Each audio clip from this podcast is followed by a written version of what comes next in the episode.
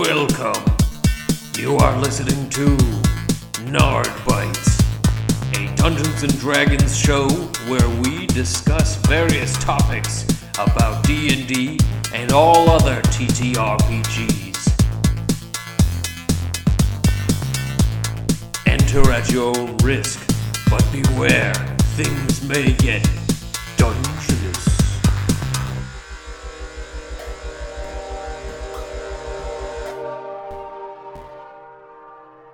You are tired. Go to bed. Yeah, what's happening? Anyway, welcome back to another episode of Nard Bites. I am Grognard the Young, the Young Grognard, and Ronnie is very tired. B, B is the uh, quote we're starting off with. But uh, this episode of Nard Bites is brought to you by the letter B for boss battles, um, which I think that might have been what Ronnie was trying to do there, maybe. Um, but in the last episode of the show, the party dealt with the Hydra, and they made battle with that and the shaman, uh, that whole Kaiser Thith thingy there. Um, so I guess in today's episode, clear cut, let's talk about fucking boss battles. So I guess uh, for me, I think the first thing we got to do before we dive into this topic is like, what the fuck is a boss battle? And Well, if it doesn't have lair actions, it's not a boss. that's rough. I didn't know that definition. The Hydra wasn't, uh, or was the? Now I can't remember. No, I'm trying to remember if you've incorporated any lair or legendary actions into anything we fought yet. uh, I did it for later episodes that we're not talking about yet. Okay, yeah. things dark things lair actions are pretty sweet though i do think fifth edition it's one of those things that like people talk about how um, as a player of d&d people read the player's handbook front to back because they love features people read the monster manual because they love monsters and they love to like implement them in games but the one book nobody ever fucking reads is the dungeon master's guide which is interesting because I feel like that one tells you a lot about how to properly run boss battles and to make that stuff work. Sure, the monster manual tells you the stats of it, but I remember when I first started playing fifth edition back in what 2000, fucking what 16, 12, 12 wasn't it 2012? I don't think it's It was 2012. Definitely not twelve. It was a long time. It might have been 14. But either Yeah. way, I mean, when they first started play testing next, it was a long time ago. But either way, point is, I remember I just didn't even know what lair actions were. I didn't even bother with it or legendary actions. I just never never did any of it. But then like having reread everything and forced myself to like actually read the nitty gritty and stop being like, I've been playing this game forever. I know how it all works. Um, yeah, lair actions, those things are fucking sweet, you know? But I think on a more fundamental level, what makes for the boss battle? Because in an interview with Seth Skorkowsky, a, a really cool YouTuber that everybody should go check out, um, he was talking about uh, bosses and how bosses in in role playing games should should function. And it was interesting to hear that like I think it was Seth Skorkowsky who said it, but basically that a boss doesn't necessarily have to be a rough and tumble actual like tough guy. And then most of the time their whole purpose of being the boss is that they're just like the person who pulls strings. They're the person with the ability to like communicate and pull people around. They don't have to be a warlord. They don't have to be like like some all-powerful wizard. Like it can literally be a mob boss who's just a guy with connections. You know what i mean? And he has power through everybody around him. So it's interesting to take the concept of a boss battle and kind of break it into like I mean, is this like a super powered individual who's considered a boss because of their strength? Or are they a boss in like a CEO kind of sense where it's like some common peon who happens to, you know what I mean? I think another comparison for this is which is more powerful, the Tarrasque or a king? And the king is the most powerful by all means because they have the power to control an entire nation. A Tarrasque is powerful, but when you have all of the people under your control, you're at that point borderline omnipotent, right? And so it's interesting to think that like your common boss battle can be fighting a hydra in a cave and battling like a just a big giant fucking mamma jamma beast, or it can be tracking down some elusive character when you finally get to fight him. I mean, he's only got 10 hit points. You know what I mean? So So I mean, in this case, it was actually technically two bosses. It was the Hydra and the shaman. yeah, Shaman with with his fun little plants. The boss and his, and his little minion. So I guess the question then is I mean, were there two bosses or was there one boss and a minion? And if that's the case, just for the sake of you know discussion, who's the minion in that fight? In, in that fight, I guess the Hydra would have been because he listened to the shaman, right? I don't know. Listen, But- he kind of just seemed to be doing his own thing. Yeah. Yeah, I don't know. I'd say that in that situation, the boss is the one with agency, right? So the Hydra is just an animal, and at our level that we were at the time, it was almost more like a hazard uh, than the actual meat of the encounter, the way that I remember it anyway. Kind of like I would argue that the shaman was the boss because yeah, he was the one who had it out for us personally. Fair enough. Uh, Yeah, yeah, I'd have to agree with Anthony on that in the sense that like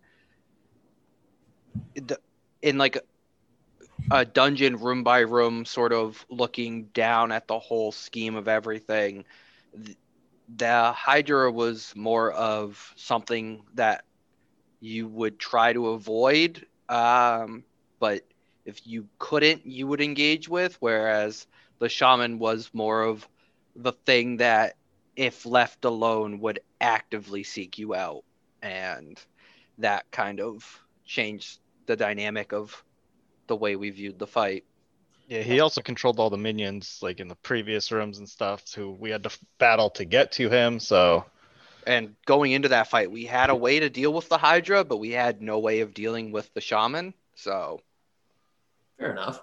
So I guess you know now that we know that the Hydra was just a big giant spooky like hazard MacGuffin thing, um, what do you think makes for like a good boss fight? Because people talk all the time about like what makes for like a good you know villain, and people talk about you know like blah blah blah. They have to be something you can actually kind of reason with. Blah blah blah. You have to actually be kind of convinced by their evil methodologies and like their ideologies and you know what I mean? Like when people talk about the Avengers and they talk about how what's his face there, like his like his reason for doing evil things makes sense, and that's why he's a villain is because it's like it's hard to disagree with his logic because even though it's god awful, like you see where he's coming from. That's fine. That's a discussion for a different video or a different thing, whatever medium media thing. But like I when fighting a boss, like what makes it fun? What makes it like, oh, this is the boss battle, guys? You know what I mean? I it this uh, uh, I think the stakes are high. I think the stakes are high for yourself because you have to realize like, all right, this is a chance where there's a good chance I'm gonna die. So how well do I actually know my character in a technical sense? Like, how well do I know my spells? How well do I know my actions? Like in a random encounter, like okay, I know that might only last like a couple rounds, but a boss battle, I'm like this could last like an hour. Can I really? You have to be a little bit more strategic about it. That's fair. I I'd feel say one of the big things for setting up an actual boss battle um, is like the setting or the terrain. Like the it has to have something that sets it apart from all the other parts of the dungeon or wherever else you were traveling to and from. Like it should feel like you are encountering something in a place where it's far more comfortable than you. Yeah, the lair. Yeah, I feel like the uh, build up to it is what really like hits home for me because it's like with without the build up, it's just like okay, gonna go fight this tough guy, but it's like no, we had to get through the this person's like village and go through and kill his little minions and finally got to him, and it's like it's it's fucking go time. Let let's do it. You know, uh, Anthony, did you have something you want to say on this before? Yeah, I was going to say that. I think what makes a boss battle special is the creature itself, right? Like, you know, you can pull anything out of the monster manual and have it be a tough fight, but, you know, adding something to it to make the actual enemy feel unique, whether that's, you know, giving it class levels or giving it a special twist, you know, something that'll give the player something to, you know, seek their teeth, sink their teeth into, right? That this isn't just any generic monster. This is the boss. Off Dilophosaurus Hydra. Yeah, exactly, exactly Like that that. sort of thing. I thought that was kind of neat, the, the whole frayed thing, and it looked like a bunch of eyeballs, and then it shot the goop at you guys. I thought that was neat. It didn't really get to pan out very well, but It, well, like we also had good strategy going in for the Hydra. So like if it was just the Hydra in that room, it wouldn't have had that like epic, like rewarding feeling of oh that was a good boss fight, because like we would have dealt with it in what a few rounds, a couple rounds, Sure. and then n- no other like encounter. So I feel like the shaman definitely did help that one. Yeah. And it's nice to, you know, fourth edition terms have like your your bruiser, your brute, and then have like a controller, have somebody who can kind of like force everybody to be uncomfortable. Yep. But I think an interesting sort of metaphor for a boss battle is it almost I think a good boss battle has to feel like like a horror movie where the whole concept of horror is taking you out of a place where you feel safe and removing your ability to feel any sort of comfort, like giving you an instilled sense of dread. Like you guys are deep in a cave with dark waters. It is pitch black in here, and there's something crawling on the wall with camouflage, shooting blow darts at you, and you see a head peek out of the water. Like it's got to hit this sense of like you know, like you know, like Ryan was saying that like you're on his terms. Like this is where he feels comfort. You know, you think about somebody like Anton who can't see in the dark, and he's wearing all this metal, and he's got the heat metal thing on him. Like Anton had no safety, no wall to put his back to in that room, and like I think a good boss battle has to feel like Ryan was saying, like like they're helpless in the lair of evil. You know, it's one thing if it's like you know he's got paintings of himself all over the walls, but when they're omnipotent in their lair, and it's like you know he can call to the plants on the walls to hurt you, and like violent fish can come out of the water or something. Like it's nice to feel the sense of it being like horrifying. You know what I mean? Rather than action movie just high damage being swung back and forth. You know what I mean? I think boss battles are also a good point to, or a good chance for adventurers to actually prove that they are adventurous in the sense that, like, they have to put up with these unadvantageous conditions. Like, there was all of that water, and there was a good chance that if we didn't go in, then the shaman would have just stayed on the walls, shot darts at us, and the Hydra would have just waited. Hmm. Like it, they had no reason to approach us on our terms. We have to prove that we're have what it takes to actually be out, be out here and slaying monsters by going in there and slaying the monster. We have to be the heroes. It's also kind of funny, I think, Klika jumping in the goddamn water. Like, if anybody proved the unadvantageous, the disadvantageous approach to a ba- battle is to be the bite-sized fucking character in the group. like, Springboarded up, yeah. that that was pretty funny. I also appreciate some level of like like tassels and rewards in that sense. I know in fifth edition they like to call them tassels, which I think is a good way of putting it. That like like the thieves' cant ability for rogues is a tassel. Do you actually get to use it? Like I mean sometimes, but usually it's just like a little flair thing that happens every once in a while where you can spice up your role playing by being like, hey, I try to talk to the thief using the thieves' cant, or like druids, like I leave a druidic symbol behind it that nobody understands but me. So I like when you play the game. It almost reminds me of like World of Warcraft, where like you could earn titles for doing deeds, and I like the idea that like the party after having slain the Hydra could like you know uh, Klika took the feathers from from the the shaman there. Like it feels like you guys were able to. It actually seems almost like a literal tassel at that point, but you know whatever. The point is, is I like to have a boss battle feel like there's reverberations beyond XP and HP and armor classes, and instead it's like we are slayers of the Khazra Fifth. We are like, you know what I mean? We have claimed the grotto. We like it feels as if there's actual impact for your actions. And I think the feeling grounded in battling a boss monster has to feel cool. And that's why I think one of the things fifth edition did beautifully well was lair actions and making it feel like the environment is alive and killing it cleanses it over time. You know what I mean? The darkness fades, the water runs clean again, animals return, the snow fades. Like it should feel like the boss was as much of the environment as the environment was a part of it. You know what I mean?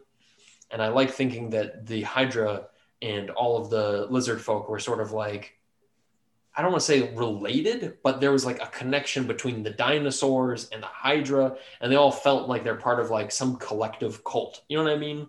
And defeating it could have potentially disbanded their forces and whatnot. You know what I mean? Definitely messing with some like Environmental stuff here. like specifically laid out like three times that y'all fucked the environment pretty goddamn hard. Captain Planet is on his goddamn way. Paladin Planet. This is one of the interesting things about powerful monsters in fifth edition is all of like you know the big name like bad monsters have some sort of effect on the local environment for miles and miles around so yeah that's a, definitely one of the things that 5e really got right is bringing in the lair bringing in the local environment uh, to make that a part of the encounter in and of itself You know, I, I don't think I'm going to blow anybody's mind when I say this, but I think a perfect analog for that is having ideals, bonds, traits, and stuff like that smack dab on the front of the character sheet. Is if you look at the monster sheet, smack dab on the front says this thing impacts its environment. Don't forget, it's a boss. It does that. And I like that on the character sheet. It's like this thing's a living, breathing person with a lot of important things that make them who they are. Don't forget that. So I like, like you said, that fifth edition got it right. Same way that it got character development right. Like they're focusing on story with this edition. And in the case of boss monsters, I think that's kind of a big deal. You know, it's not just hit points; it's an environmental effect. But I think that's good for a Nard bite. Anybody have anything else they wanted to say to kind of capstone this discussion? check out Seth Skorkowsky, uh, check out Seth Skorkowsky on youtube.com This, this is the. See, I'm glad that that's the plug we got. Now, go ahead, Ryan. yeah, don't forget though. Uh, new episodes of Sabrina. New Are season's new out on Netflix. Are there? I mean, fairly new, yeah. Because I'm like, I don't know. I don't verify this shit. I keep getting emails from them telling me to stop. I mean, I mean, it's it's Netflix, right? So it's a whole season drop at once. oh yeah. So it's like, yeah, I mean, if you got that kind of time to binge watch, go for it. But then you just, I don't know, it's over. well, on that note, good night, everybody. Good night.